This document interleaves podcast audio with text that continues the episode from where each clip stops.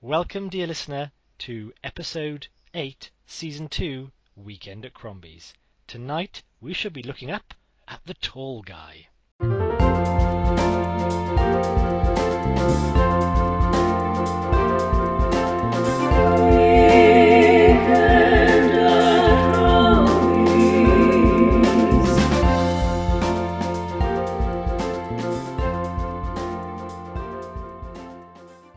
Welcome, dear listener, and as Hugh has expertly introduced, we are this evening um, looking up to the tall guy. Um, my name is uh, Dr. James Evans, Esquire. Ye gads, it's a real pea super. And I am Hugh. I forfeited the right to be treated in a responsible manner when I made the decision to put a vacuum cleaner pipe at my bottom. um, yeah, and uh, uh, uh, we're, we're going to be talking That's about. thrown you, hasn't it? that has a bit. I was just about to say, not again, Hugh. oh. Uh, yeah, so this evening's, this evening's, or this morning's, or this afternoon's film, podcasts know no concept of live time, of course. Um, this evening, as I've said before, uh, we're going to be talking about the tall guy. So I think we should just crack on, really. Let's just crack on. So the tall guy, 1989, Richard Curtis debut film, a romantic comedy uh, starring Jeff Goldblum And Emma Thompson. and Emma Thompson, her Uh, first her first feature. Yeah. Um, so, uh, and, and you, you rightly point out that it's Richard Curtis's first film um, as a writer. Um, obviously, Richard Curtis of Blackadder fame, and then going on to do Four Weddings and a Funeral, Notting Hill, etc., etc. The behemoth that is. But it's also um, the late Mel Smith's directorial debut as well of um, uh, S- uh, Smith and Jones as well. Um, Of that kind of um, And not the nine o'clock news, which is where he met Richard not the 9 Curtis and Ron Atkinson. and Ron Atkinson, yeah, exactly. the whole thing began. Um, Yeah, and interesting, uh, you mentioned Richard Curtis again. It's uh, of the Four Weddings. He's pretty much become a genre in his own right, though his output isn't huge. If someone said it's a Richard Curtis film, you would know exactly what it was. And I think that, that yeah, we'll come on to this, but the tall guy has some of those tropes set in stone right from the This is start. where it all began. This is where it all began, yeah. And so Um, we opened with Dexter King, a Yes. tall American actor um, who is essentially the, um, the the the straight man in a very successful um, one man show. Um, he's Yeah. not the one man one man show. He's a two man show, but the one man show is Ron Anderson, who is a yeah, who's played by Rowan Atkinson. yes a rubber, Uh, rubber faced comedian um, with a a slight ego and not a very nice personality. I, get, I get the feeling that Rowan Atkinson absolutely loved playing this uh, role, and he's really he's really hamming it up in it in in, in, in the film as well. So uh, Dexter King plays the straight man to uh, Ron Atkinson's um, sorry Ron Anderson's um, uh, kind of behemoth. wait, wait, wait a minute. Ron Atkinson, Rowan. You, I've se- I can see Is it, it Ron? now. At- it's it's- Ron Anderson, I've just it? seen a Ron Anderson. He's played by Rowan Atkinson. I, I can see the Matrix now. and uh, uh, Dexter King is is not only is he the straight man, he's also a rather put upon straight man, uh, uh, uh, someone who is absolutely plays second fiddle to um, Ron Anderson. Um, and you know a lot of the a lot of the kind of the butt of the jokes are literally him being hit round the head with a, a copper pipe or thrown to the floor or just basically being humiliated in that particular context. Um, and that is comedy. That, that, that, that is, Oh, yeah, that, it is comedy, essen- absolutely. essentially- Yeah, it is. not happening off stage. He's, he's being he's being Yeah. fake hit on the head with a pipe. It's not Yeah, Anderson's not abusing him behind the curtain. No, that is that is the comedy itself. Yeah. Um, and he, But he, he's very bored. he- he's, he's he's yawning when the stage when the curtain goes up. He's kind of checking his watch. He's utterly unengaged in what's going Yeah. on. And he suffers from uh, extreme hay fever, Dexter King, as well, which is a, a, a, rather, a rather contrived plot point, um, but is necessary for the film to move forward as, as, as, it, as it needs to. I think we could say He- that about a lot of moments in this film. Yeah, yeah, Large true, yeah. contrivances happen to get things going forward. Yeah, yeah. Um, and he he uh, lives, uh, he shares a, a house or a flat with um, a, a nymphomaniac landlady played by Geraldine James, rather wonderfully played by Geraldine James actually. Um, and she often has. Um, uh, I don't know, partners, you'd call in the loosest possible sense of the word, who are um, wandering around the, the, the flat in, in the nud, basically. Um, and uh, one of the first scenes is um, Jeff Goldblum coming back and seeing this naked man walking around, and it, it's it's played for laughs again because it's it's taken completely as as normal. Yeah. The, as the bare bottom is, is hammered home in sort of five different gags, all of which Yeah. are basically there's a bare bottom. yeah, basically, yeah. Um, and yeah, Um, Geraldine James again uh, for such a great actor, she has basically the one joke to work with through the whole movie, and that is she's sleeping Yeah. with someone. Yeah, yeah, basically, yeah. She doesn't. Yeah, it's not. It's not the most uh, challenging role. Uh, I, I, I- I would say, uh, particularly. Um, so, uh, you know, it sets a scene. De- Dexter King is effectively uh, a, a, kind of a down on his luck, um, stuck stuck in a rut. Uh, yeah, his his life's American stasis. So he, yeah, his his uh, there's lots of little things like his. He got the hay fever's playing up. He um his answer machine is broken. He's got no fresh food Yeah. in the fridge. Geraldine James is happy, but he's not. He's moping. Um, he's got you know he's um. I think they, they Geraldine James refers he needs a nice girlfriend, and we get a flashback to a series of montages with Yes. a number of women and Dexter looking miserable in each one. Yeah, yeah, and, and some of the some of the the, the uh, um, ex girlfriends are obviously they're obviously ridiculously over the top. Yeah. Um, you know, like um, kind of pagan rituals, which he's just standing there with his with a moustache Yeah. uh, to signify that it's in the past, um, and and know other such kind of extraordinarily weird and wonderful girlfriends, which he can't obviously. Um, stand. And so he, he he's basically lonely I, I- guess really. Lonely in a, in a bit of a dead end in his career and the hay fever's playing up. So it, it kind of prompts him to go to to the hospital to see a doctor about it. At, at which point we also learn that he's terrified of injections um, and needles in general. Um, so he goes to the doctor and they basically prescribe a series of injections for him to cure the hay fever, which he turns down, um, until he realizes that the person who would be performing the injections on him is um, Emma Thompson. Um, who plays Kate Lemon, which is the butt of quite a few quite funny jokes um, quite early on um, when she's introducing herself as Kate Lemon, and it's you know it's not a great name, and then Dexter King says things like, "Well, it could be worse, it could be Hitler or, or tampon," so which is quite funny. Full Um, charm mode. Um, and in fact, yes, yeah. as the, the minute that a nurse pushing a wheelchair comes around the corner, twinkling music starts, and Dexter is immediately smitten. Um, Immediately, Yeah, through no engagement whatsoever. She basically says, "Can you hold the door for me?" And he cannot stop staring at her. Um, and, and that's Yeah, enough so to. he, he then goes on this ridiculous like six or eight week course of injections. Yeah. Each week, effectively plucking up the courage to ask her if he if she wants to go out for dinner with him, Yeah. and each week failing miserably, or it being such a quick kind of um, uh, um appointment that he hasn't even got a chance to say hello or anything like Yeah. that. Um, which is also kind of part of the comedy in, in that particular process as well. So he's getting more and more upset's probably the wrong word, but desperate, I guess and he invents he invents um, he invents uh, a trip to Morocco um, to ensure that the injections are prolonged. So he you know he has to have like typhoid and um, uh, tetanus and all these other ones as well. And, and so you know this whole thing he's trying his hardest to kind of ingratiate himself with with Kate Lemon, but just can't really do it. Yeah. Basically. Actually, there is there is one of the funniest moments I found in the film is when he has these five needles laid out and the sugar cube for polio, um, and he's he's about to have them all given to Kate Lemon. He's working up the nerve to to tell her how he feels when she's called away on an emergency, and instead a slightly eccentric doctor who Yeah. kind of makes little barking noises to himself uh, just Yeah. t- toddles in and says, "Oh, "I'll give them for you," and then just p- proceeds to kind of blindly jab his arm, much to Dexter's terror terror and um, and distress. Um, But yeah, they've all they're all they're all bigger than the last injection, and they've all got terrifying names this is as called well. this like one the ball- Big Ben. Yeah.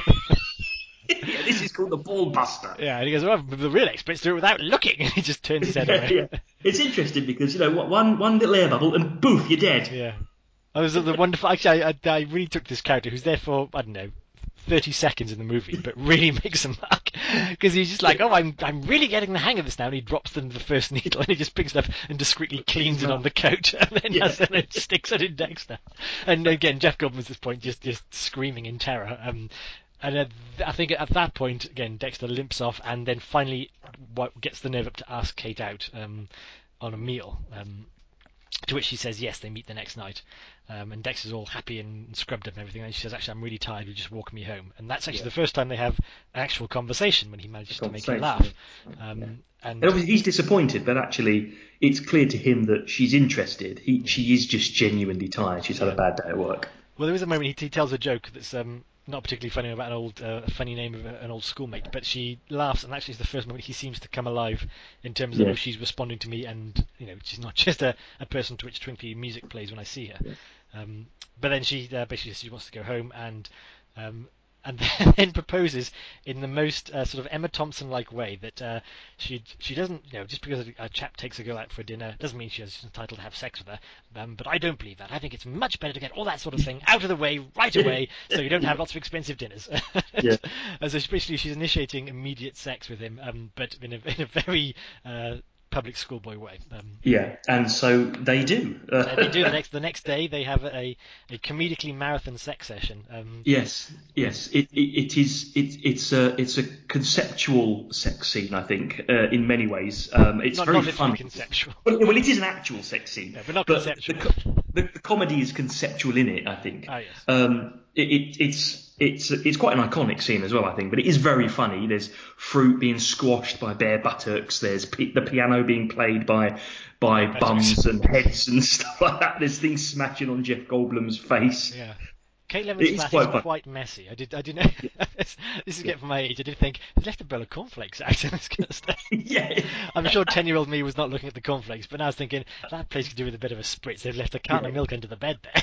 Well, you see, I yeah, it stresses me out as well because my, my first reaction was, I bet that flat really smells because you can't leave milk out. You can't leave milk out. No. So this is this is them effectively all loved up now. But, Um, as a consequence of this, um, Yes. having having spent the entire day having sex, Dexter has missed his show.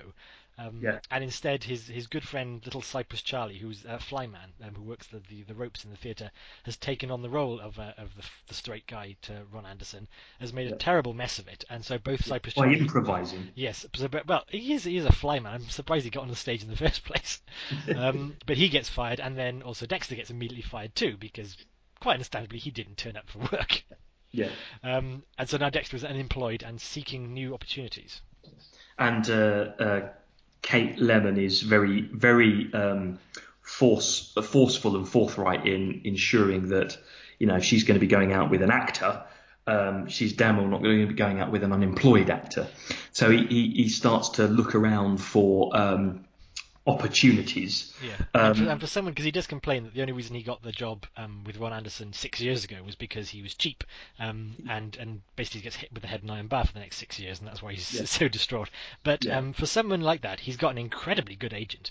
Uh, because because she's a Western agent. Her other clients, there's a, there's a comedic scene where sort of um, Angus Deayton is one of the clients as an extra, and he's been given s- script for Spielberg and Woody, Har- Woody Allen, and then the next one is being given the the, the Polyakov script and this kind of stuff, Yes. and then he's given you know here's your tall actor. So his agent's got really big connections. She gets him doing a like a Steven Berkoff audition right away. It's brilliant, Um, isn't it? So he has a phenomenally good agent for for, for such a, a limited actor. But um, Yeah. it all it all ends up he ends up on stage for Elephant the musical, which is essentially a send up of the Andrew Lloyd Webber musicals of the 80s, um, where everything was Yeah. a musical. And this is a story of the Elephant Man. Um, Yes. and there he, it goes for the chorus. He can't sing or dance naturally, but uh, he he looks so apparently just comically awkward. They think he's perfect for John Merrick, Yeah. so he gets the leading role in Elephant, um, and, that, and that's very much he he catapults into his the next phase in his career.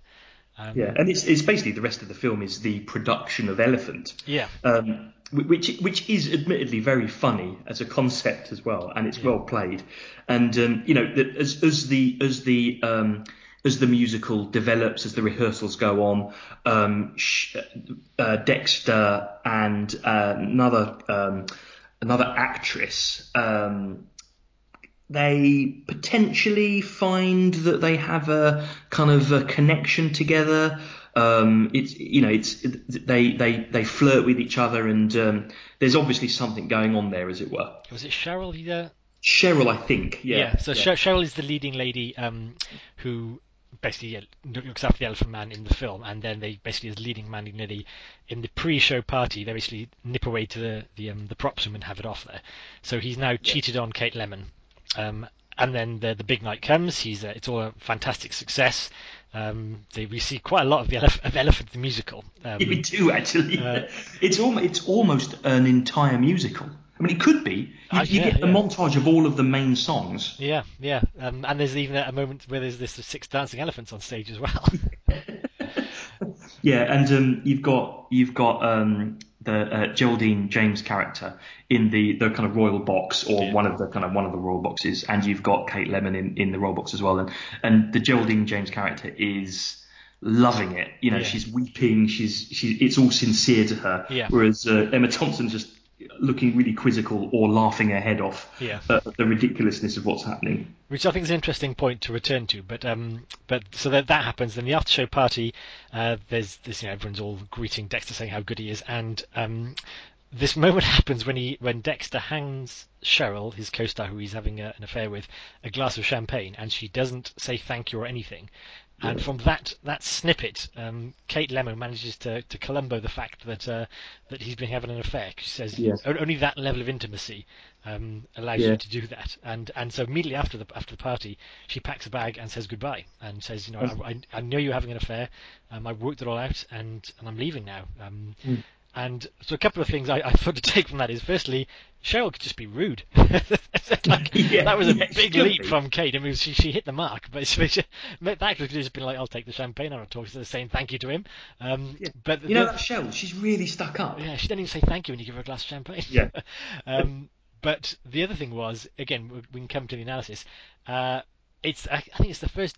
I- It's hard to say. It's the first time Emma Thompson gets to actually show a bit of acting chops. Do anything. Yeah, you're right. yeah, Yeah, to do anything because Yeah. she basically says, you know, um, she she she's being again still quite you know um, buttoned up about it because that's her character, but she she's clearly hurt and basically and she's trying to get through it as quickly and as efficiently as possible, and she's like and you know. Ron, um, Jeff Goldblum was saying, you know, she meant nothing to me, and Thompson's going, yes, she did, but then at the time I meant nothing to you, and I'm worth more than Yeah. nothing, so I'm going, and that was that. So Yeah. she breaks it, but it's, again, it's the first time we think, from all the Emma Thompson scenes to come, you can see, you can see where that's the first time she actually got to begin doing so. The- Yeah, yeah. 'Cause yeah. Emma Thompson it's that a really, kind of- it's a really good scene as well. She's she's quietly powerful in it. I think. Yeah, but no one, no one does, you know, torn up dignity quite like Emma Thompson does anyway. So it's um, that's true, So there, so there was that. Um, but that's when now Dexter is alone. So even though he's very successful in Elephant, he's heartbroken. So um, Yeah. so he's at best he mopes on a bench, which which shows he's heartbroken. Yeah. Um, and and then the the next the, the, with the final the, what sends into the finale is Dexter is about to go on stage again for Elephant, and he sees um a, an award ceremony from the previous night where um. Where John Ron, Inman. Ron Anderson, John John Inman. Inman, bless him, is, is presenting. Uh, he's presenting Ron Anderson with his award for best comedic performance. But Ron Anderson's date for the evening is Emma Thompson. We Yeah. don't. it's a leap. Why Ron Anderson? is. It is a leap, isn't Yeah. it? I mean, it's they a leap they did given that meet the last party. scene you see them together in is at the opening night party, where it's clear that Ron Anderson is boring the hell out of Kate Lemon. Yeah. Um, so she went to the party. So th- this prompts Dexter to, to to put again Cyprus Charlie in charge of being the Elephant Man because it worked out so well last time. Um, he then dashes to Ron Anderson's uh, theatre, kidnaps him, ties him to a chair, forces a confession from Ron that nothing happened between him and Kate, and then he steals his car and drives at full tilt to the hospital where Kate works, um, so he can confess his love and and you know apologise and win her back. Um, and, And- it, it, and say it she, works. it, it works. She says hey, she's quite busy in this hospital because there's been Yeah. a car crash at the M40, and Yeah. people, the, so the, the corridors are rammed with injured people, and they actually claim people dead as they pass through. But Dexter thinks this is the moment he needs her time. um, and, and then, yeah, so basically, after saying he's learned his lesson and he's very sorry, that, that's it. She goes, okay then. Um, and that's and that's about that. And that is literally the end of the film, That is isn't in it? the film, and then we segue back into um, to Madness singing "It Must Be Love," which we Yeah. did have in the middle of the film. Um, we've got Yeah. to mention as soon as Dexter and um, and Kate get together, we we're treated to a Madness montage where um, both Dexter and Kate are dancing around, you know, building their their lovely life together, Yeah. and then um, the everyone else sings along too. So various extras sing along with "It Must Be Love." Suggs appears and sings along Yeah. too. Um, a pair of underpants. in, in torn, in a torn suit. Yeah, I think that was just Suggs' style. Yeah, Um, uh, well, there was a couple of years after Madness's heyday, so maybe he was just you know making do. yeah, maybe. Um, and then a pair of underpants comes to life and Yeah. joins in the singing. Um, yeah. So it's very, it's very magical realism, I think. I think I, I think so because the underpants don't reappear. No, they don't. No, and it's outside of the actual narrative of the film as well. It's like a little segue into a musical number. Yeah, which this Um, film this film does it does treat itself to a number of of again segues that that, that again, that don't go anywhere. yeah, but but also uh, cutaways, magical realism. There's a moment after Dexter is given his, his first date with Kate when um, an actor who I'm going to go on a limb and say was not Jeff Goldblum runs across a hill silhouetted by an enormous moon Yeah, it was and not somersaults a lot. I thought it was a man in a bear suit. I thought it was a bear as well. Do you know why? Because I think Yeah. there was a, a film called The Bear where that thing happened, um, and I, as soon as I saw it, I thought that's the bear. well, for me, it was the hands. Yeah. The hands looked like he was wearing kind of uh, gloves. He probably was wearing gloves because he's supposed to do lots of somersaults. He's in full thing, but yeah. Um, do you know, I, I took a bear from that as well. How strange. weird. It- I, I, I certainly thought that's why have we cut to a scene of a bear doing somersaults in front of the moon? It was good somersaults. I was quite impressed with it. Very good for a bear. For well, for anyone, I couldn't do them. I, uh, no, so, um, so that's it. That is the plot. Um, I bet we've got through this in pretty good time. But uh, there's, lots, there's lots of analysis to come through, and believe you me, I think we'll we'll crack into it. So, join us after the jingle. Indeed.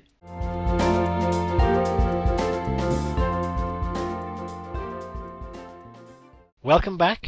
Um, and I think some explanations in order, and because you, dear listener, have stuck with us for the first 20 minutes, you deserve to, to hear the truth. Uh, James, you may notice, is quite echoey, and that is because he is I am. presently secluded uh, in a cavernous space. I am. That cavernous space is not a toilet. Um, it is a kitchen, um, and I, I've moved house. And I, the reason why we tried to rattle through the first section of the tall guy was because I'm currently tethering um, my internet connection from my mobile data, as I don't have any internet connection at the moment. Thank you very much, Virgin Media. Um, Virgin Media, who also produced The Tall Guy in association with LWT. Yeah, that's weird, isn't it? London Weekend Television produced the tall guy, and there's a little dig at Granada in the film as well. Um, where in, in the in the awards scene, um, when John Inman introduces, um, I can't remember who it is. It's it's Griff Rhys Jones Yeah. uh, as a nomination for a drama uh, shown by Granada TV. Oh, was it? It was like Whoops Hamlet or something. yeah, that's it. Yeah, yeah. Whoops, Hamlet. Yeah. But we digress. So James is not in a toilet. Let's be clear about that. But he oh, is oh, oh, and tethering we- his data, and so I'd like you need to imagine. get through this podcast. We like need to get through it. It's costing me money. I'd like you to imagine a, a, a small bar dipping slowly, slowly towards its conclusion, and if we don't, you know, get those floating Crombie head votes out before its conclusion, this may never, this will never see the light of the airwaves. So, This is not. This ain't going to be no too late. The hero. you need a second phone for that. I did. Yeah, I would. Yeah. yeah. So, as let's let's crack on then. So, James, could you tell us why you chose the tall guy? Well, interestingly, and um, in in a in a fit of spontaneity, um, I didn't choose the tall guy. Um, um, It chose I- you. It, it chose me, yes. No, um, my wife, who is a sometime listener of the Weekend at Crombie's podcast, she listens live because we live in the same house together, and I have a loud voice. Um, so she she listens live, She's and live she because she can't was, help it.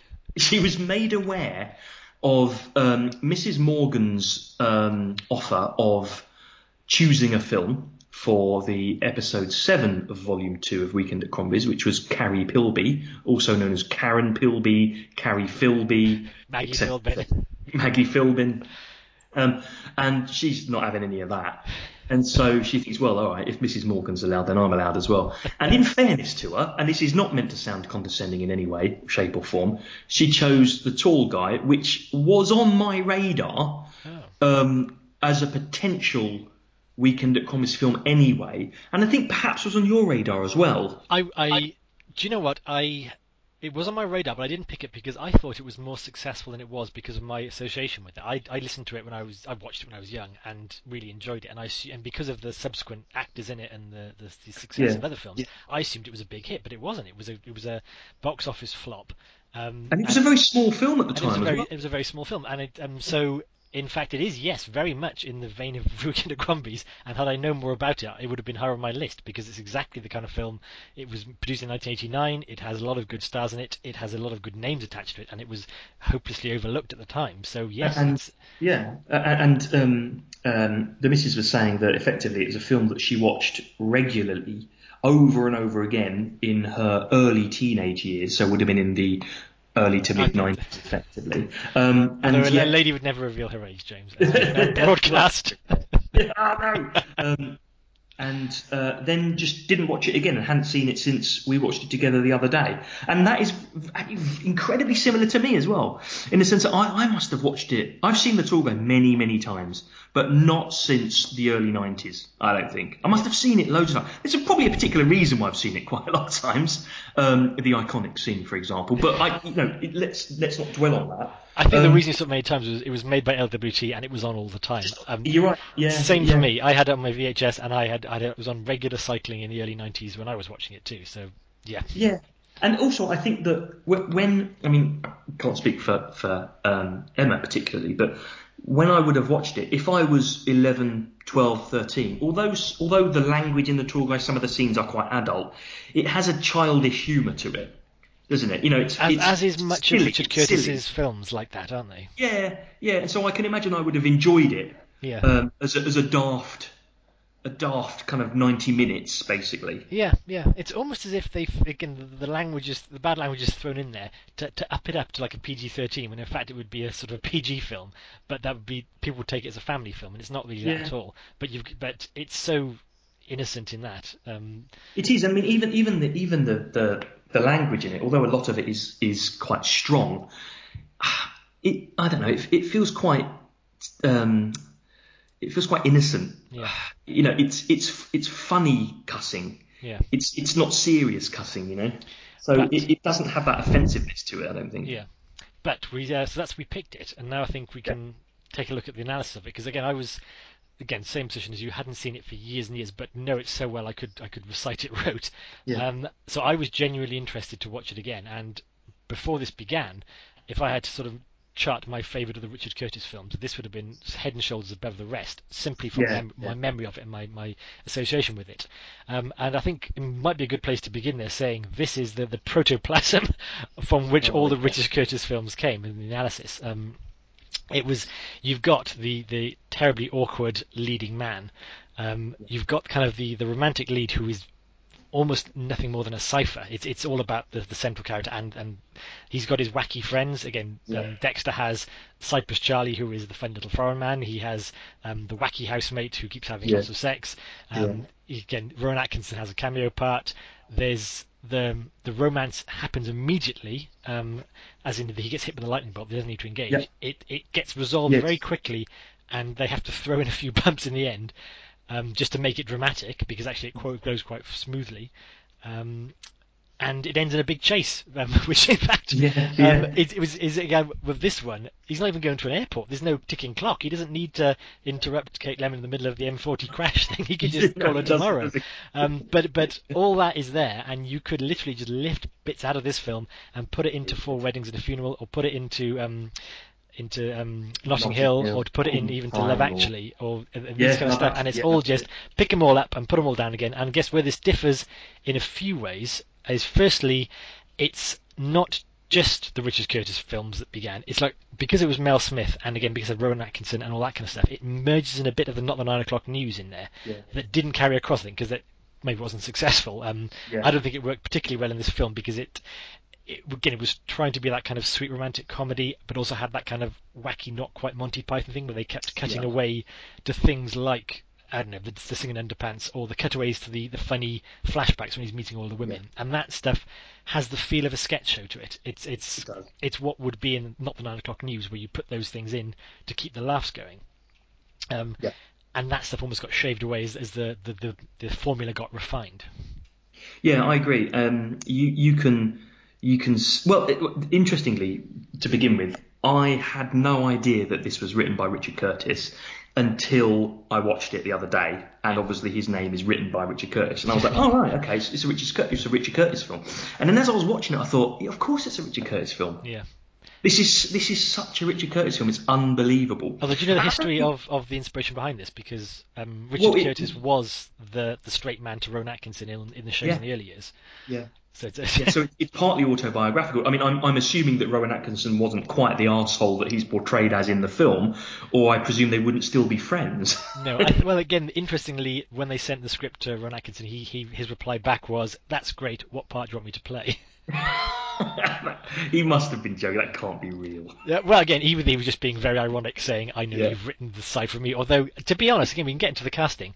I see as, as again, well, we'll, we'll touch on the casting right now because I've started. Yeah, yeah. I think Jeff Goldblum is a very charismatic leading man and has done some Yes. great films, and I think he is hopelessly miscast in this film.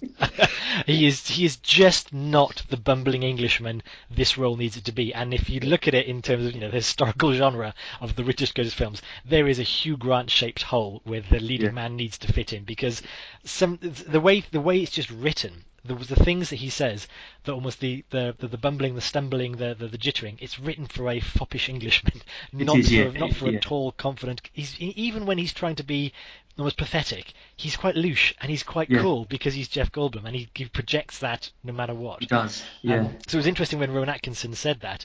Um, I, I, it's not exactly Rowan Atkinson's main genre. He is the funny rubber man or the, the complete swine. But Yeah. he, I could see him as a Dexter King role where he's Yeah. he's a bit jittery and he's a bit you know trying to be charming and he's a bit put upon. Um, and if you have Jeff Goldblum as the main star of the Ron Atkinson show, that um, the Ron Anderson show, that might work better. But I did think it interesting the the talent they had to work with, whether it was let's get a big American star to do this. Mm. But I mean, what were your thoughts in terms of how he fits in the the, the role? Well, I, yeah, I, I, don't. I mean, I, I don't disagree. I, I think, I think I'm, I'm more um, favourable to Jeff Goldblum in this than perhaps you are. Yeah. I do, I do, I do think he doesn't quite fit in the role. Um, and in, in many ways, it's ironic because he's supposed to be ungainly and a, a, a misfit in the film. And I think that actually Jeff Goldblum himself, as an actor in the film, is slightly mis, mis he's a misfit in Yeah. it as well. He doesn't quite fit in it. Uh, Nevertheless, though, I did find him funny Yeah. um, uh, in a lot of instances, and I I found the I found his chemistry with Emma Thompson in, i i warming and engaging and sweet, particularly in the first half of the film. So I you know he he, he isn't. I suppose the thing is he isn't a Hugh Grant and he isn't um, you know like a Colin Firth Yeah. type character. Um, and if he was, I think the film would. I, I'm not sure the film. The film would be a very different film. It, it, it, he, he- he is what he is. It doesn't always work, but I think when it does work, it, it hits the mark for me anyway. Yeah. So I particularly liked the. There's a lot of physical comedy in it from him, Yeah. and I don't think that Hugh Grant or Colin Firth would do physical comedy as well. Yeah. They do the foppishness, the jitteriness, and the kind of quintessential Englishness well. But Jeff Goldblum does. It, there, there's a there's a there's a clumsiness to him, which is his physical characteristic. He is, you know, very tall. He's gangly. He looks odd. Yeah. And that I think worked quite well as being a kind of physical misfit. But I do agree with you that if it was slightly reworked Yeah. into into a kind of Hugh Grant, figure, it would probably have been something like Four Weddings and a Funeral. Yeah. Yeah. You- know what I mean? And so therefore, again, this is the prototype version of that. Absolutely, and it's, it's funny they they went with um, sort of the American leading lady. It's almost like they, they need to have an American in the film Yeah, for, the appeal, yeah. but he chooses the one because because the leading ladies in the in the subsequent films don't actually have a lot to do. Even when Julie Roberts is there, she's very underused. Um, Yeah, but she so, is. so, so he sort of pours all the comedy into the Englishman cipher. And it's funny how I agree with you. Jeff Goldblum was very good with some of the physical comedy. Um, that's almost the Yeah. parts where Richard Curtis, I guess, would have the least input because it's not in the script. It's and it's Yeah. obviously Dexter something funny here. He sneezes a Yeah. lot, and there's a moment when he's sneezing and trying to keep it off his record that he's trying to play, Yeah. and that's very funny because he dances around the entire room. Um, and actually, one of the the laugh out loud moments I had in the in the thing, there were actually many. I, I was I was actually less entertained by the movie than I remember, maybe because I'm so familiar and I just more cynical with it. Um, but there's a scene when he's he's dating someone um, who he just doesn't want to be with, um, but he's now goes to the toilet. He's basically just freaking out, and when he's finished his little freak out, he just forlornly buys a condom from the vending machine, and it was just that was genuinely funny because it was there was a lot Yeah. in the, in the performance of that. So he did what he does well, he does very well. But Yeah. when when he's doing that kind of that mumbling, it's not that he can't deliver funny lines. No, know, of course not. But, no, he's but- Jeff Goldblum. He's a good actor, right? yeah, but I always find um, Uh, I find this actually when you get like you know, um, very successful, say French actors come over and do American movies, and you think, why are they successful? They're not very good. Acting through a foreign language takes a lot out of the performance, I think, and I think Yeah. English to American is a foreign language, um, so you can lose some of the Yeah. some of the, the, the translation in just the delivery of things. Yeah, you're right. And and d- d- d- you know, despite Jeff Goldblum being the the main character in this, the leading man, this is a very British film. Yeah. You know, this is rooted in 1980s um, comedy, British comedy. You know, very successful 1980s British comedy. There's a lot of um, there there would be necessarily, but there's a lot of Blackadderisms in in in the Oh, script yeah. delivered by Rowan Atkinson. Yeah. You know, the the um the, the kind of rude interjections, you know. Um, What in the name of Judas Iscariot's bumboy are you playing at? yeah, exactly. That you know that that's that's Blackadder, isn't it? Yeah, which is again, which is interesting because again, this film. Uh, I will swiftly delve into another weekend at Crombie's film we had, Nuns on the Run, which is pretty much released at the same time as this, which Yeah. I'll come to really surprised me. This didn't feel like a 1989 film; it felt like a 1984 kind of thing because that was when Nine O'clock News was were just finished. Because that yeah. finished in '82, and and that was when the stars were kind of emerging. And this is sort of Yeah. five, six years on. And you think, well, they're they're at their apex now. This is this is Blackadder goes forth when it was huge, and it's a funny kind of film to bring out. Um, Yeah. and and actually the comedy is dated in the sense that it's, it's very much you know it's having a go at Lloyd Webber musicals and it's having a go at um, Stephen um, not um, not Poliakoff Steven Berkoff. Berkoff Berkoff um, and which is like a it's a satire that nine, Yeah. not the nine o'clock news did but it was a satire will age very quickly. Whereas say Nuns on the Run actually I thought ages a lot better because it's just a caper. Um, and apart from the fact that the cars and the mobile phones are older it it's still just a caper so it doesn't feel as old as this one did even though they're pretty much side by side. That's that's true, but I did find the Tall Guy much funnier Yeah. than Nuns on the Run. Oh, yeah, it wasn't, Um, it wasn't a, a, thing about quality. It was more about a case of how it ages. Um, Yeah, yeah, certainly it's, it's very dated. It's very dated in its references and it's very dated in its style, but it's still funny. So I know what you're saying about the Steven Berkoff kind of um, satire, Yeah. but the scene where Jeff Goldblum is doing his auditions, I was I found that really funny. So the Steven Berkoff one is when you've got a, a, a series of kind of hooligans just swearing at each other. it's kind of this is England, yeah. yeah, exactly. Yeah, it's like this is England. Yeah, and then Jeff Goldblum comes in, a really kind of soft American accent, and it's just really funny. And then there's the other scene where um, he's he's doing the audition in what looks like a regional um, kind of library or something like that, with with uh, uh, some uh, like an old man and a, and a woman, and you know this this old man who's clearly the director, he's he's going on in quite detail about this particular role. Says, okay, so you know I'm here, I'm going to wind the window down, and I say to you, excuse me, sir, could you tell me where such and such is? Wait, And then Esther. Oh, is this Cyrus Theory? Yeah, yes, it is.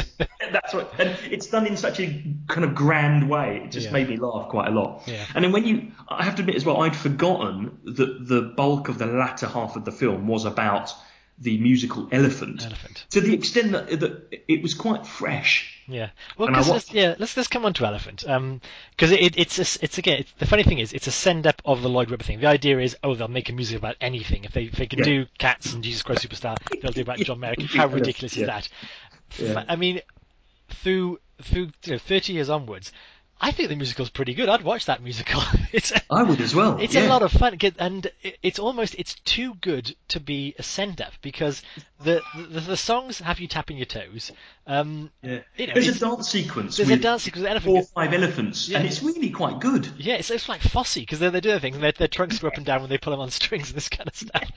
Um, and it is good. Yeah, there, there's some there's some funny again. They're, they're meant to be funny. Um, funny things like you know I guess he's packing his trunk and this kind of stuff. But it's sung quite heartfelt and obviously Yeah. most musicals are ridiculous lyrics anyway, so you can see past it. So it's, I don't th- I think it's not quite as silly as the film wants it to be because it's Yeah. quite fun.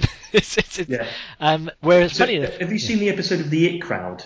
Where do you have, have you seen The It Crowd? I, I'm aware of the It crowd. Yes. Okay, so there's one episode where they all go to this musical called Gay, yeah. and it's it's like the it's the most gay musical that there is, and it's it's so over the top, and it it's that is what I think Elephant is aiming for. Yeah, I it think doesn't it's quite get it because it's it's all it's almost too good an idea. Yeah, it's going for the kind of springtime for Hitler thing. That's Yeah, it is, so yeah. awful, but it's not actually quite. It's quite a good. idea. It is. It is quite a good idea, and it, it begins, you know, in the London fog. It's like a, a Sondheim musical. Yeah. Um, it's it's youth hosteling with Chris Eubank, isn't it? that has become a thing. yeah, it's fair because I think Mel Smith has has had experience in musicals before. I think maybe he put he did he did too good a job of, Yeah. of, of making that happen. Um, whereas ironically, I did think the um, the snippets of the Ron Anderson show we see, we don't actually see full sketches, but we get an idea Yeah. of it. It doesn't seem a very good show, which is funny because it, it's drawn from Rowan Atkinson's actual show that Richard Curtis wrote and was deeply involved in being in. Yeah. But you have like you know they they they dress as a couple of nuns dancing in suspenders, and there's there's a, a Mr Bean sketch there and this kind of stuff. And you're thinking, you know, this is meant to be the award-winning, fantastic Yeah. sketch show, and it's very hard to do comedy within a comedy. Um. But it is funny how the show they're meant to really know about doesn't come across as the goofy musical they're meant to be sending up. Well, I, I wonder whether that was deliberate. I wonder, want to give away I- too much good material. Yeah, yeah. I wonder whether that was deliberate because I, I, I wonder whether the uh, the Ron Anderson sketches are they are deliberately bad, and it, it, it's basically saying this is a the, you know he's not a talent. yeah, This is this is poor comedy. Yeah. Um, and what's annoying is that he's really famous and popular despite having no real talent. yeah, that's good. Whereas, whereas the Elephant uh, musical is it, it it's it that is also trying to send up the kind of Andrew Lloyd Webber musicals, but but as you say, it's just slightly too good an idea, um, executed in slightly too good a way, which Yeah. is really which is you know it's a minor it's a minor criticism, isn't it? Because Yeah. just what we're saying is effective. They've they've they've stumbled on a cracking idea. And they've, they've they've done it as well as it would probably be done. Yeah, I'll, t- I'll tell you again. One of the other laugh out loud moments I had was in the after show party. They're they again they're meant to do another send up, but they're saying you know the director was talking to one of the stars saying you know what's next for the project, and he goes oh back to Shakespeare, and you think they're going to talk about a lovely Shakespeare film, he, uh, uh, no Shakespeare play, and he goes yes there's a there's a Richard III adaptation musical called Dirty Dick that's uh, pretty good, and then you you you forget about it. It's a one off gag where they just Yeah. they laugh at that, and then you smash cut back to the two same guys who are now completely drunk, and they're singing one of the songs like saying, "I've got a hunch, I'm gonna be king." Ba-da, ba-da. And because it's shown without any kind of context, um, it's, It's really funny. funny. Yeah, it is funny. Yeah. Um, but once again, I'd watch that musical. That sounds great. It does sound great, doesn't it? How time flies. It's different, isn't it? Yeah. So, I mean, so uh, we've spoken about Jeff Goldblum a little Yeah. bit, who, who I think I, I'm I'm more keen on than you in the film, but nevertheless, I do appreciate that he's. I wouldn't say he's miscast, but there's there's something not quite right about the casting of it. And actually, even, even though they put they, there's scenes where they put him in like a, a cricket flannels and and um, and jumping Yes, everything, yeah. to make him more English, but he's just like Doctor Who. he does look like Doctor Who. That's it. Yeah. Um, I want to go on to Emma Thompson as well because um, Her debut role, her debut role, which yeah, seems and- crazy in '89 as well. It's why I felt this film was so much earlier. It's like I, Emma Thompson waited till 1989 to appear on screen. So when did she win her Oscar? So she was in was it um oh the the one with um uh Anthony Hopkins. We'll come back to Anthony Hopkins. Remains of the again. day. Yeah, yeah. So I Damn think- you, sir! I shall be your butler, sir! I shall be your butler, sir! Everyone, sir! Damn your eyes! see that that was not Anthony Hopkins in Remains of the Day. It's quite a restrained performance. In I know. Remains of the Day. I think. I think. I think. If, I think if he. I think if he'd gone for it, he might have got the Oscar too. You know. So, so she, I think she was awarded. She got the Oscar for Best Actress that year, and that was a year after this. Was it? So, yeah, a year or two years. It was very. Ah, okay. It was very Yeah. around the same kind of era. I think. She landed with a splash. She was. she- Her and her and Ken were very much the it crowd for the early '90s. Yeah. And but Until but Hugh Grant came along and every, everyone's career. even though in his even though it's let me get my point out. Gary, sorry. Even though and I know um, your, your bandwidth is dropping and you've got something important to say. yeah, I know. I've, God, um, I've spent a gig. If we've got even if it's her even though it's her first role, I, I think she's underused in this. Oh, yeah. Um, and okay, it's her first role, but she was Emma Thompson was well known in the comedy theatre world. So she was part of the Cambridge Footlight scene, along with people like um, uh, Richard Curtis and Staunton. Rowan Atkinson, um, and other people like Stephen Fry and so on and so forth. So She had a very short-lived um, sketch show with Imelda Staunton, um, which Yeah, is she- which is worth a Google because it is it's just terrible. that's right, actually. Yeah, yeah. It's Um, possibly the worst sketch show by two Academy Award-winning actresses you'll ever see. Imelda Staunton won an Imelda- Academy Award? Ah, yes, she won it for um, Vera Drake, wasn't it? Oh, very yes. So she has. Yeah, yeah. Well, yeah. Well, there we are. I know Um, my films. Yeah, you do, you do. So I think she's a little bit underused. Now that's not to say that she isn't good in this film. I think she's great in this film for what she's given. She's she plays Kate Lemon in a really um, really interesting way in that she's quite forthright, quite stern, but quite warm as well. Yeah. She's kooky, but not irritatingly so. Yes. Um, but I just think that she doesn't have enough to do, and it's a shame because because the, the narrative and the structure of the film revolves so heavily around Jeff Goldblum's character that the relationship with Emma Thompson is a little bit lost. Yeah, very much so. Um, and it's it. I, I agree with with uh, Kate Lemon. I think again Emma Thompson does the, the writing more justice than it deserves because Yeah. uh, if you're aware of the, the manic pixie dream girl trope, um, she's almost like the manic pixie public school girl uh, in this. Yeah.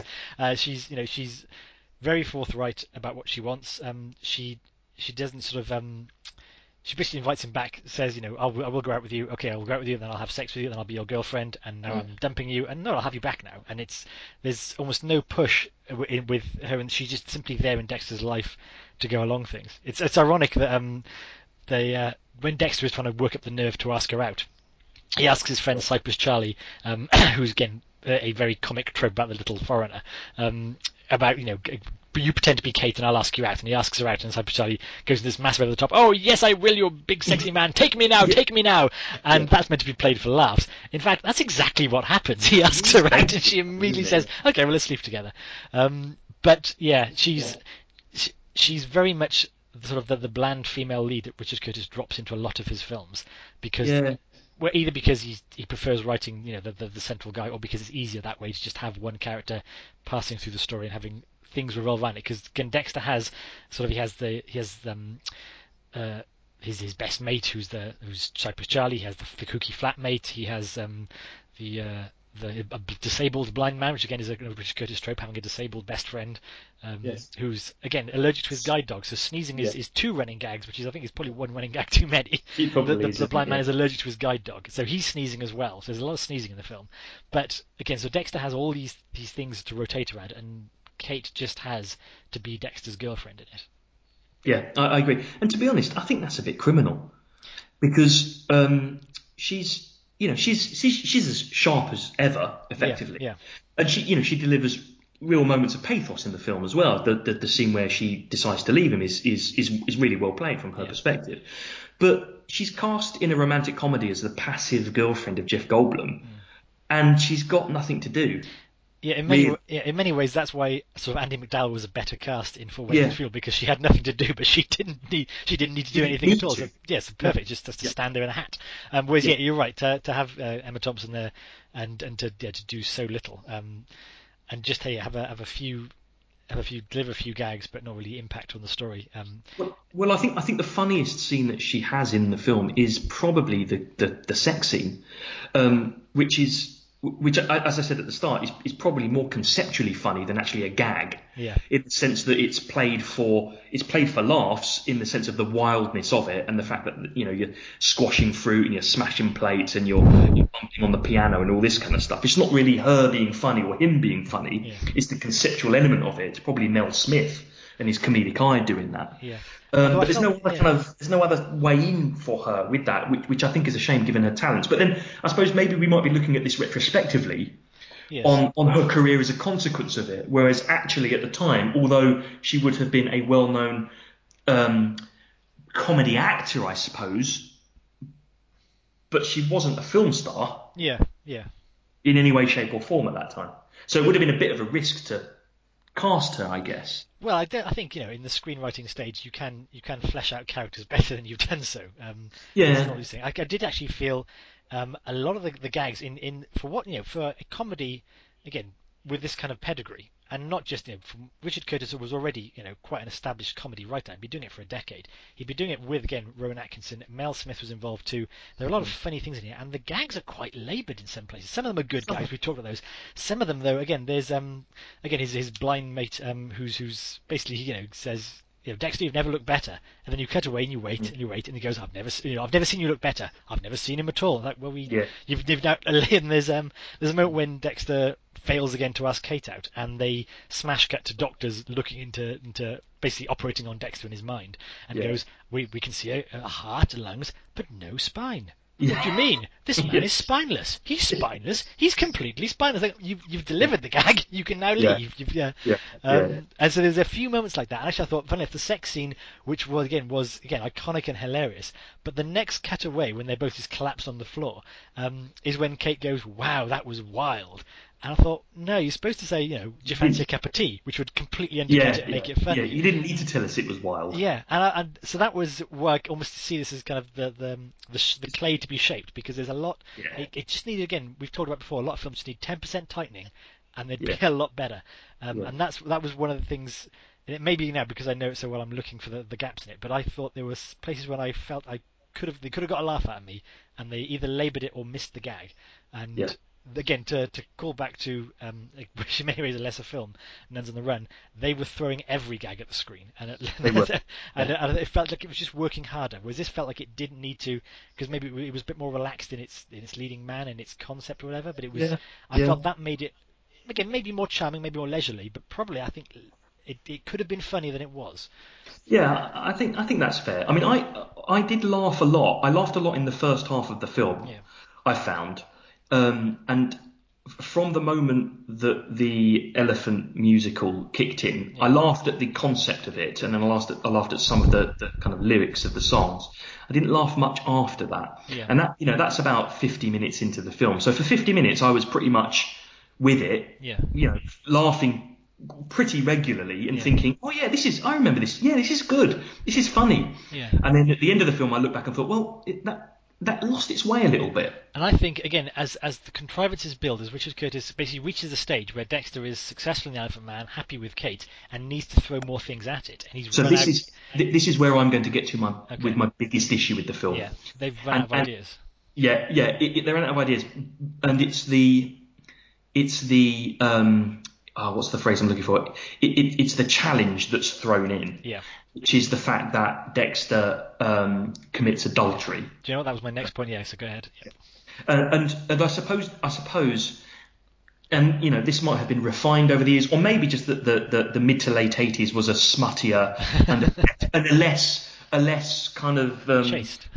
yeah yeah, and, and maybe that, I mean the film is quite smutty, uh, smutty than I remember it being. Certainly, it's, it, and, you know, uh, uh, certainly when you compare it to um, some of the films in the kind of the, the late 2000 and yeah, sorry, sorry, the early to mid 2010s, this is a lot smuttier, Yeah. and it kind of wears its smuttiness on its sleeve a little bit, which is quite nice. But am I right in thinking that your issue is Dexter cheats on Kate with almost no impetus to do so, and it's done. He, he, he almost does it idly. Um, Yeah, yeah, he does it idly, and then that that is the problem that needs to be overcome, yeah, and it's overcome relatively easily.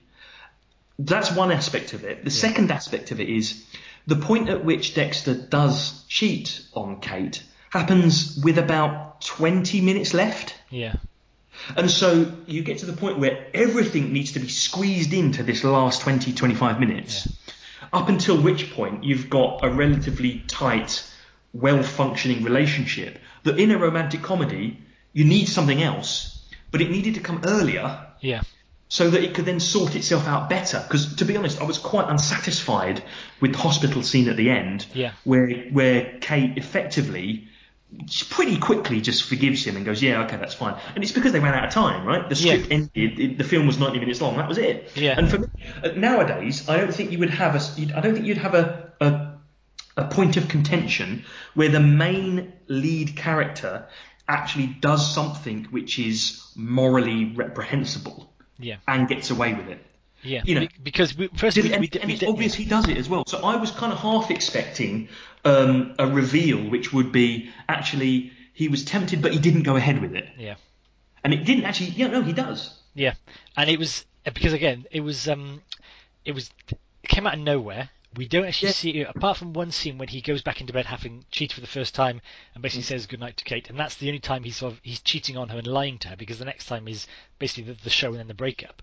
Uh, so there's no sort of moments of deceit when he's Mm-hmm. he's cheat, he's lying to her, um, and yeah, it's there's um and it's resolved. He, basically goes to that saying, "I've learned my lesson. I'm, I'll never do it again. I've, pay, Yeah. I've, I've paid my, my punishment." What he's had is two months of being broken up and not alone and still enjoying success and everything else he wanted. He just has a Yeah. two month split, and then she goes, "All right then," and that's it. So yes, so so and I know I know it's a romantic comedy, and I know it's a Richard Curtis romantic comedy, which has an element of fantasy to it. Yeah. But what I want to know is why would Kate Lemon get back with Dexter King? Why? Yeah. Obviously, I was wondering why, why would Dexter King cheat in the first place, and I've got a fix for it, and it's twofold. the first thing is Yeah. um, Kate Lemon, quite vocally and throughout the film, disparages acting and actors. She's she's saying acting is the easiest profession in the world. I don't really want to go out with an actor. And throughout the whole, this is this is interesting. Through the performance of Elephant, Dexter's flatmate um, is watching the show. She's really invested in his success. She's willing him on. Yeah. She's been with him through years when he hasn't been successful, and she's genuinely moved by the show. Kate is bored or basically amused like this is silly, which I think we're meant to associate with Kate, thinking, "Oh, we're on Kate's side. We're too good for this Yeah. as well." But it, the whole thing makes Kate seem quite above this and quite. That's a one moment where actually you're thinking you should be supportive petulant, at this moment. This is this is he's he's talked about how he's never had a good role. He's now the lead in a West End show, and he and you've you've just got to be with him for that night. Doesn't matter because she doesn't know he's cheating at this point, so there's no reason why she can't be a supportive partner.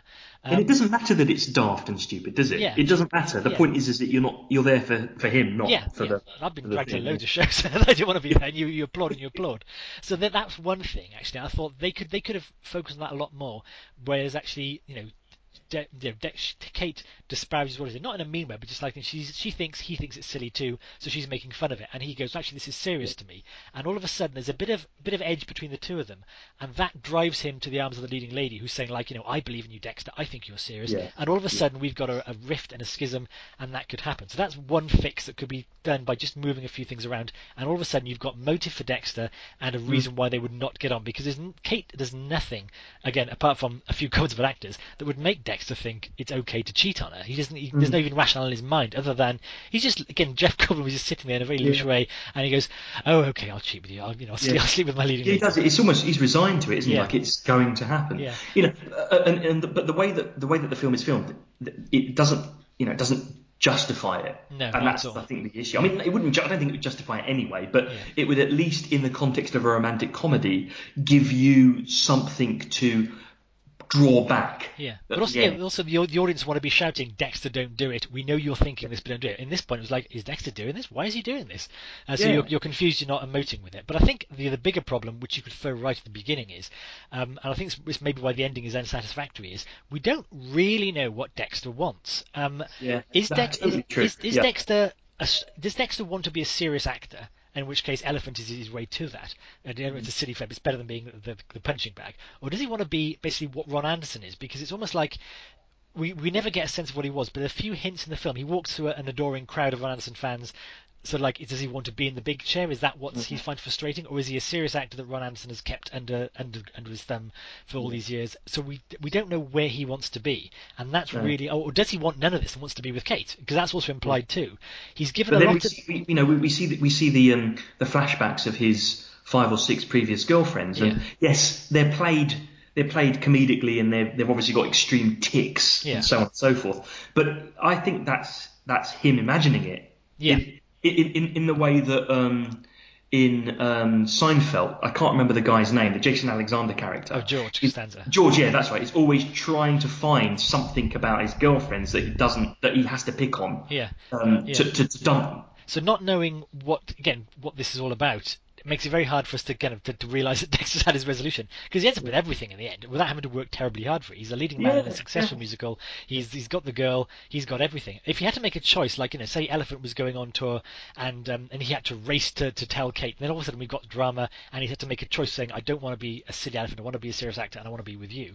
Or if or something like this happens, or he says I want to be a serious actor and I blew it with Kate, or or there's something to do. Whereas at the moment it's just him going through the motions, and it did make me think actually a few um there was a, sitcom with John Gordon Sinclair of all people around about the same time on ITV, maybe LWT itself, something called like an actor's life, and it was just a six episode thing of a struggling actor um, trying to marry his girl, not marry, trying to merge his girlfriend, you know, the life with his girlfriend and his acting career. And to be honest, this felt more like that than a Yeah. feature film because it was a very episodic, very humorous in places, but it was just one thing going through another that reached a, a conclusion rather than what you'd call a feature film that, that had this arc that pulled you through the whole 90 minutes. And I think that's maybe no surprise that it feels like a combination of an extended sitcom and a series of sketches. Yeah. Given that it was directed by Mel Smith, you know, a pioneer of sketch show comedy in the early 80s, Yeah. and written by Richard Curtis, the pioneer of the sitcom in the 1980s. Yeah, so it You know, kept you've the got those yeah. two characters coming together to make a film that was neither a full-length feature film, Yeah.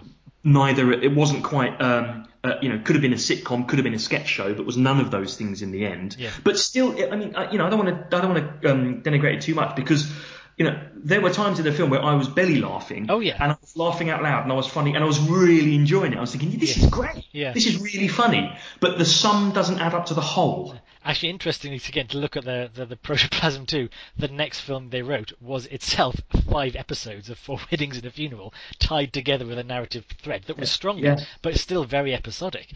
Um, Yeah. And it was almost like they, it wasn't until, I guess, Notting Hill or, or further, um, but now even Love Actually is a whole mess of episodes tied together. oh love actually is yeah Yeah, but but I guess maybe Notting Hill is probably the purest example of an actual feature that, that begins and ends. Um, that does that doesn't have to rely on this episodic structure because you could have you know Dexter. Dexter meet, has had you know his first episode. Dexter has his injection. Second episode, Dexter meets girl. Dexter gets the elephant. Dexter loses the girl. Dexter gets them back again. Um, yeah, it's that isn't it yeah yeah. So, but yeah, so that's no. Again, you're right. There are laugh out loud moments there, but maybe as as a through narrative, it we need to know what Dexter wants, and I don't think we do. And I'm, for one more point, actually, uh, this this here's the thing: you watch a movie um, that you know has a young child and uh, say a father figure in it, and when you're a kid, you're in the young child seat, you see through his eyes, and you Yeah. and you watch that, and you reach a certain tipping point. You don't have to be a parent, but you get to a certain age when you suddenly realise I'm on the grown-up side of things now. yeah yeah And I'll tell you something. I've watched this movie, having seen it loads of times as a teenager. I think I'm now on Team Ron Anderson yeah yeah because me too. Dexter is a terrible employee. He is appalling. he's late He's late. Okay, wh- he's late. He, when he's on stage, he's yawning. He's like checking his Yeah. watch, which is really unprofessional. Because Yeah. he is he's been hired to make Ron Anderson funnier. That's the, it's the Ron Anderson show. The people have come paid. it's the expensive Ron West- Anderson show yeah, it's the where they paid West End prices to come and see a show. Doesn't matter if it's good or whether he's bored. It's his job to make the thing funnier. And there are moments when, apart from the fact he sacks off a whole a whole show and puts his mate in in, in his role, who Yeah. ruins everything. There's a moment when he's happy with Kate, or he's got a date with Kate, and he's happy, and he starts improvising stuff. And um and Ron Anderson yells at him behind stage, saying, you know, how dare you do anything funny on stage? Which I think is meant to be ironic. You know, how dare you be funny in a comedy show? Yeah, but yeah. You're, you're supposed to stick to the script, otherwise things don't work. Exactly. Um, and then when he's the Elephant Man, he does the same thing again. So he is a terrible, terrible, Yeah. you know, team player. We don't know if he's a particularly good actor because he. he doesn't do a lot does he No, even the Elephant Man. The joke is, you know, he's under the thick layer of makeup, and everyone is acting around him. Yeah. So, um, yeah, I- the more I think about it, I think Ron Anderson, who basically yeah, gets tied up, gets a head injury, has his car stolen, and is given basically comeuppance. Um, he's guilty of being an unpleasant person, just as in rude yeah but a professional but a professional. He's not abusive to Dexter. I thought again they could have gone with the angle of Dexter is a budding comedian and keeps pitching ideas to Ron, who either turns around or steals himself, and that would explain why he hates Ron so much. Yeah. But he really hates Ron. Like they, they vandalise his poster as during the, lo- Yeah. the love montage. Um, he sees him on TV and he gets outraged. He doesn't, apart from the fact that Ron Anderson represents a boss of a job he's tired of, Ron hasn't done an awful lot wrong. No, I think yeah, he, yeah, you're right. He's jealous of him more than anything Yeah, else. yeah. I think.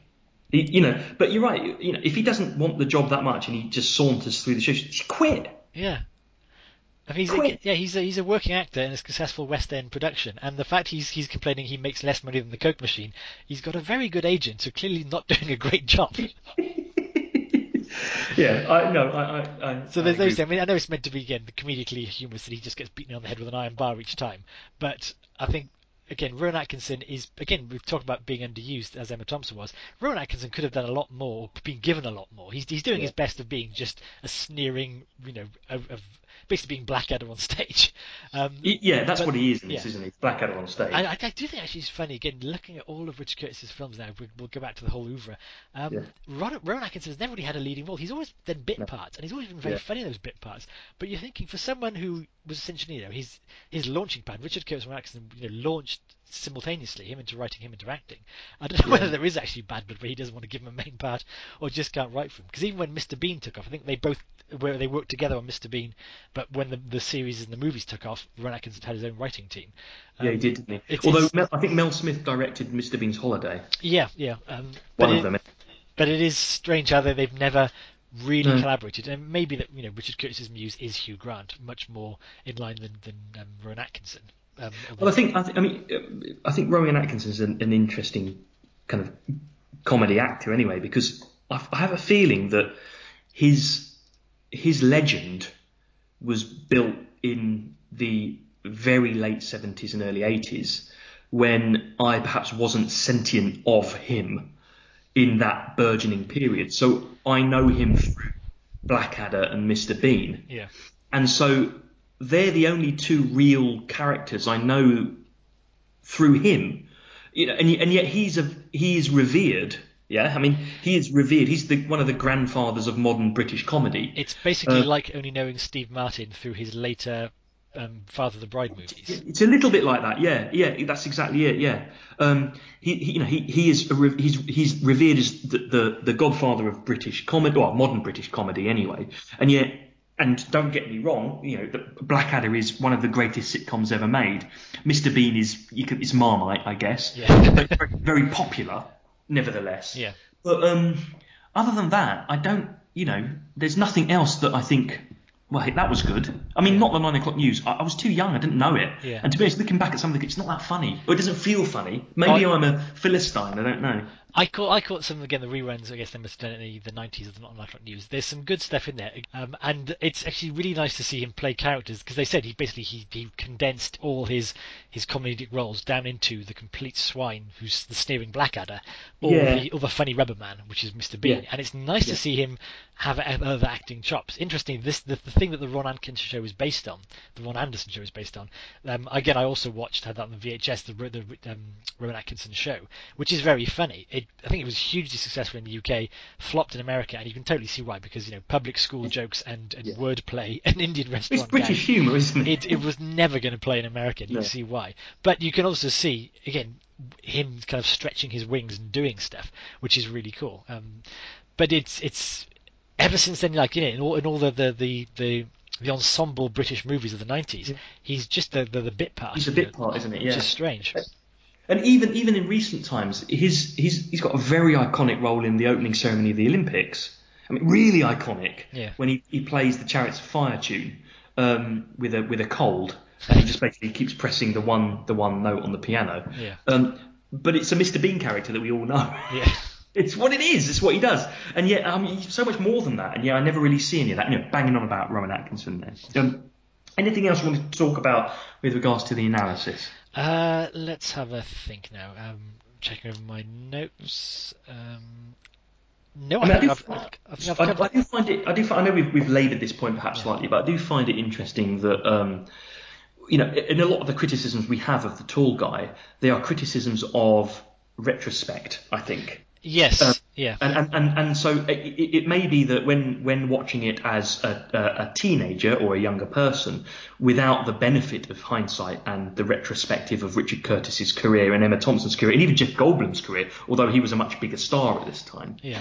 you, you, you kind of you, you're a little bit at risk of um, putting meaning into it that isn't necessarily there. It was Richard Curtis's first film. It was Emma Thompson's first film. It was Mel Smith's first directorial effort. These are things that the tall guy is a, a work in progress. Yeah. And I think in some ways, if you see it like that, it's it's it's a it's a good effort, right?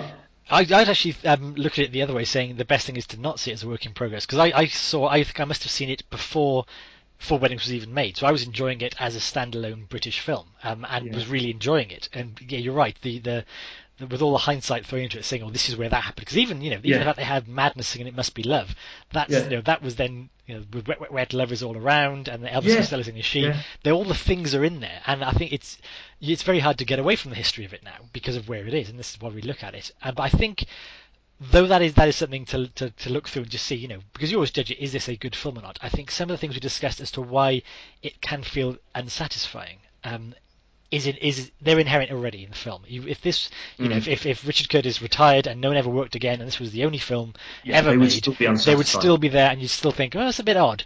The gags would still be funny, and it would still be it would still be good in there, and you'd think, oh, what could be? But But if I'm honest, if Yeah. I'm honest with you, I think I think that is perhaps um, uh, that is synonymous with Richard Curtis's oeuvre anyway. A lot of the time. So, not, notwithstanding the fact that Four Weddings and a Funeral is you know, an iconic British film, notwithstanding the fact that Notting Hill is one of the most popular British films of all time, notwithstanding the fact that Love Actually is played at Christmas every year, etc., etc., I can't really, and maybe Every with the exception year. of Four Weddings, maybe with the exception of Four Weddings and a Funeral, which is which is which which I have a soft spot for. I think I'm not massively keen on Richard Curtis yeah, as a, as a filmmaker, as a film writer, per se. Yeah. And so, and I, I think a lot of the tropes that are in this are in a lot of his other films. And if you don't like them here, you're probably not going to like them there either. I think that's spot on. I think um, again, I, I mentioned at the start that I would I'd have named the full the tall guy, not the full guy. Lee may just yeah. forgive me. I'd have named the tall guy as my favourite of the Richard Curtis films.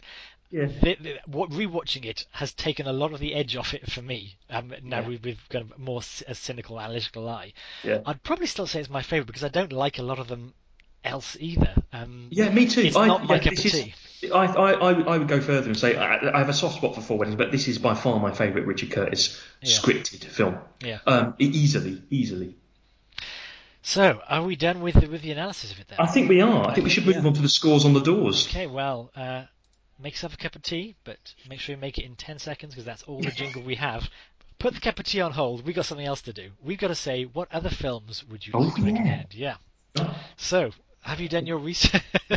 Well- These films cannot be Four Weddings and a Funeral, Notting Yeah, Hill, I- I- yeah. it- Love it- Actually, or In Time. No, um, I would.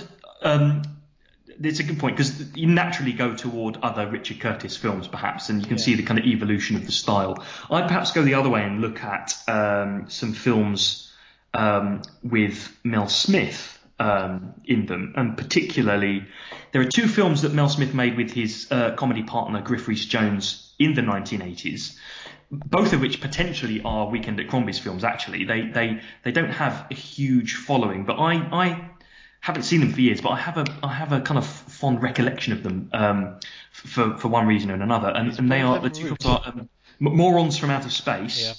and Wilt. Is it, Um, Wilt or Root? It's Wilt. Is the character Root, or is it? Is, listeners getting Root right? Is Wilt? Wilt Griff Rhys Jones? It's it's Wilt with Griff Rhys Jones and Mel yes, Smith. Yeah. sorry, I get So- my, my Roots and my Wilts. I remember. and Alison Steadman as well, who's who's who's great in it as well. And they're, they're both films um, that tap into the the comedy chemistry of Griff, Jones and Mel Smith. Yes. Um, I don't think they're massively successful No. um, from my memory because it's been a long time since I've seen them. But I think that they are they are good examples of that type of niche comedy film where you get popular characters basically playing themselves in a contrived setting. I'm thinking of things like on the buses and stuff like that. Um, Morons from Outer Space, I particularly think was is, is quite a flawed film, but I, I, remember that being really quite funny. I like the concept of it that they are actually the aliens land on Earth and they're idiot, they're morons. Yeah. So those two films I think are quite good. Wilt I would have picked for that as well. I would also have picked um, Staggered with Martin Clunes as being. Oh yes, kind of yeah, as well. yeah, yeah. Um, but yeah, other, than that, again, it's it is like Four Weddings and Funeral drove a bulldozer through the 90s when it came on, and films were either written like that or, or Yeah. written as a kind of a So- counterpoint to that. I've just thought of another one as well. Yep. Sorry, which again it's a completely different genre and it's a different um, feel, but it's Bloodbath at the House of Death. So, um, so the reason why the reason why I'm saying Bloodbath at the House of Death is because it stars Kenny Everett, Okay. um, and it's it's for my memory, I think it's Kenny Everett's only film credit, um, and he's the main star of the film, and it's written by Barry Cryer. Um, uh, you know, famous kind of uh, comedy writer, Yeah. the, the 70s and 80s. Um, and it's another one of those films where it's a vehicle for a particular kind of comedy style or comedy approach, of which the tall guy is that kind of vehicle for the Richard Curtis, Ben Elton, um, Mel Smith type of comedy that I think falls quite flat in not delivering not delivering the goods for Kenny Everett, who was such a fantastic physical com- comedian. Um, so there's there's something there about a ki- kind of kind of um, grand failures, as it were. You know, things that I really want to be good, Yeah. but perhaps aren't because either the writing isn't quite there, or it's too much of its time, or it's just working through the tropes of that kind of genre at that time, and it doesn't quite get to what it needs to be. Yeah. Interesting. It's uh, I, I, I- the last point on the, these, these type of films was it's almost fascinating that a film that had again I know they weren't megastars by then but they were they were big British Hmm. stars Richard Curtis Rowan Atkinson again Jeff Goldblum was a star in his own right and it was funded by LWT and Virgin Yeah. it's like Yeah. is this where the British film industry was at this stage Yeah, LWT. yeah, and I think Working Title probably had a hand in it because they they, Oh, they would. they they they've made anything that was went on screen in the eighties. But it's like that's doldrums. It's um it's Well, I'd like to know what other films LWT made. yeah. I mean, they could have made many. well, I mean, this is you know this is probably two rungs above. It just went out on a, a Saturday evening as an LWT special. Oh yeah, I mean this this would have been cinema release. You know, would have had an American release as well, I would presume. It did, but had it had it you know had it not been you know quite as popular, well, not popular, had not been quite as big. Let's say Jeff Goldblum was Yes. played by say Martin Short. Yeah, well, it would have been like- the short guy. The short guy. They'd they'd be the tall guy. That'd be the hilarity. Um, but something like that, and it wasn't just quite as big a, a, a, a tent pole to get over over the over the, the hurdle. Maybe it would have just been a, a made-for-TV movie, and that's um, that's where it came from. But it's uh, yeah, it's an interesting one. They could have just said this is this is like like the um the other thing I was going to recommend in films is look at the comic strip presents films. That's yeah, yeah, kind of that's which were they were I think made for TV, but you know They kind were. of shot as movies. It's that kind Yeah. of that's where we were in the primitive times. They were. Um, I, I, I keep saying I want to just mention one more thing. It's just occurred to me that um, This is the Columbo episode. It is the Columbo episode, isn't it? The, the, the, Jeff Goldblum's career, at the point at which the Tall Guy was made, is an is an interesting juncture because a few years before he would have made The Fly, which was you know a big hit, big horror movie, very successful. Um, it would have made a couple of films on the back of that, which perhaps flopped a little bit. The Mad Monkey is one that I can remember, which didn't really do much. Earth girls are easy. Yeah, and so that you know, and maybe he took the tall guy because it was he maybe you know was on the way down from a high, and I think one of the one of the films that he made after this would have been Jurassic Park, Yeah. and then Independence Day, you know, and so then he he went in the early '90s into this mega star who's in loads and loads and loads of really really big films, Yeah. not necessarily the leading man in those films. But I think it, again it was Jurassic Park that that sort of cemented what he'd been Yeah. working on at the Fly. That that kind of character. Um, Yeah, definitely, definitely. the- And now, of course, he's he's a, I mean, he's a he's an interesting character now. He's an interesting actor because he's more known for being Jeff Goldblum yeah. Than anyone he actually plays, Yes. which is which is a great place to be, I guess. Yeah. It's um it's an interesting one, and yeah, a career in itself is a it's a, it's a strange arc, and this is a, this is yeah it's an odd place in that arc. I just think he, he he more than anyone I can think of plays Jeff Goldblum in, in all of his films. I, I think he does the best Jeff Goldblum I've seen. he, yeah, he does do. He does do. Anyway, I'm I'm finished. Anyway, we have scores to give and films to learn. So uh, join us after the jingle. You can have that badly weighted cup of tea. I will clear my throat and cough loudly and possibly have a boiled sweet, and we'll speak to you soon.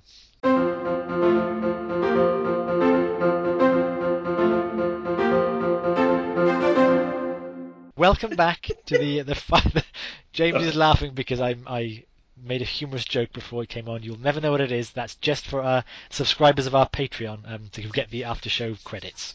Um, Yeah. If you want, if you want to hear the the, um, the cuts of the seven-hour episode of Too Late the Hero, um, please do sign up to our Patreon site. Best fifty dollars you'll ever spend to support us a month. a month. Uh, anyway, let us begin with the scores. As tradition dictates, you're in the hot seat, James. Am, What would you give the tall guy? So the tall guy is uh, a an act of pure nostalgia, I think, uh, working through uh, many many viewings as a, as a, a burgeoning teenager, um, and you know some things live long in the memory. I think we've discussed which which of those things do. Um, I found myself interestingly laughing quite a lot, certainly in the first half of the film, with some real belly laughs as well. And um, Emma and I were, were were watching this together, and we were both looking at each other, thinking, "Ah, this is this is good. I'm enjoying this." Um, I think it flags a little bit in the second half. I think that the, uh, the, the the the challenge that's provided in the romantic comedy kind of structure doesn't really work and leaves a little bit of a sour taste in the mouth. Nevertheless, I think it still remains my favourite Richard Curtis film, and I certainly do enjoy uh, Jeff Goldblum playing his physical comedy. Um, and on that basis, I'm going to give the tall guy three disembodied Crombie heads. Three. That's fair. I think for myself, um, interestingly, again, I would have picked this um, because again, it's, it's chock a block full of nostalgia for me. Mm. So probably one, somewhere down the road, I would have picked this myself to watch, and I I went into it with very great warm feelings towards it. Uh, I think that that's been soured a bit just by now I have a more of a cynical eye towards the screenplay, and it's not as good as I do remember. Um, however, uh, so you know what? I think it just edges up to three Crombie heads for me. Mm. It, it, there were laughs what, in it. What tipped you? What tipped What tipped me? Basically, because it is still my favourite Richard Curtis film, and I don't think I could rate Four Weddings and Notting Hill as one Crombie head. Yeah, so if, yeah. if, it's if it's my favourite one, it's got to be above them. So it's got to be yeah. a three. But it's it's just above a three. It's a three because the others are twos. yeah. Um, well, that's that's as good as any reason. That's as good as it. It's, it's there were laughs in it. There's some good performance in it. If you don't look at it too carefully, as I did for the entire thing, you can you you can enjoy it. Um, it's an enjoyable romp, and again, for people who like films or interested in films, which I hope our audience members are, there is there's stuff in there to, to get your fist into in terms of how this genre developed, this sort of writing style developed from you know its basic clay. Yeah, I can't imagine any other reason for anyone listening to this podcast if they're not interested in films. I, know, you're either interested in films or you have a penchant for middle-aged men talking about films, which is a weird fetish. Well, no, have you, have you aware of the AMSR, where uh, you just listen to nice sounds on the internet? Well, that's not us. We're not, we're not, I think we could be nice sound. I think that, that the Christmas episode where you lost your voice. That, oh yeah, that, that was like hearing you know, tissue paper crackling for three hours. Yeah, I tell you what, my voice was so husky over Christmas, I aroused myself. oh dear! and on that bombshell, on that bombshell, let's learn what we're going to watch next month. Oh, this is this is my favourite part of every single weekend at Crombie's episode. The knowledge that we are less than five minutes from the end of the recording. I can to bed. well, you're in luck because the one I've had is a very short title. It's it's three Ooh. words, but they're short words. Uh, so the film we'll be watching next month is Set It Off. Set It Off. Set It Off. I have seen this film. you have to watch it yeah. again. Good. Okay. Set it off. Set it off. you can't be saying a northern accent. Off. Set it off. it's not set in Yorkshire. Let's get this all out of the way now because we, we got a whole episode where we have to say set it off in different ways. S- set it off. Set it off, lad. Lad, set it off. off you. Come by. Yeah, well, let's not let's not delve too much into the tale of Yorkshire gangsters. um, uh, we will we will await the uh, September edition of Weekend at Crombie's to discuss Set It Off. Um, Set it off. You you enjoy your um you enjoy your heist movies, don't you? Well, do you know what? I thought it'd been a while since we'd done them. We'd been we'd had some quite cuddly romances, and I thought let's get some guns back in it. But I believe not in the traditional way. So uh, no, indeed. So well, oh, listener, oh, if that doesn't whet your appetite, I don't know what would. Perhaps it's set it off. Um, sounds good. Thanks. I was trying to think of a witty quip, but then I remembered I'm not Hugh Morgan. but then again, who is? Yeah, indeed. So that is the film we'll be watching. Then we can simply allow you to drift off into into sleep. Hopefully, this is the evening rather than you driving to work. Um, and our, our voices, as we established, are quite soothing, especially when one of us has laryngitis. Um, and I will end by wishing you a very pleasant weekend at Crombie's. Good evening, all. Weekend at Crombie's. And thank you very much, Virgin Media. Um, Who also so- produced The Fall Guy. The Tall Guy. the, tall, the Fall Guy. the Fall Guy, not The Fall Guy. The Tall, they produced the, Steve, Steve Austin. No, he was the guy who got killed by stingray. Weekend at Crombie's. Perfect, No. I've got a cough button. How's that? You could just switch me off now, couldn't you, for a while? What's that? Are you being serious then? Uh,